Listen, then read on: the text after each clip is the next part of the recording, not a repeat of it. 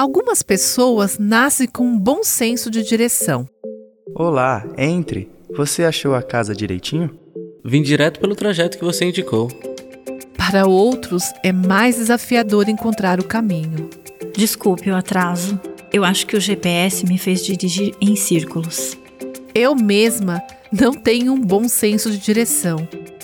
Todas nós somos desafiadas a decidir que direção tomar quando temos que tomar decisões.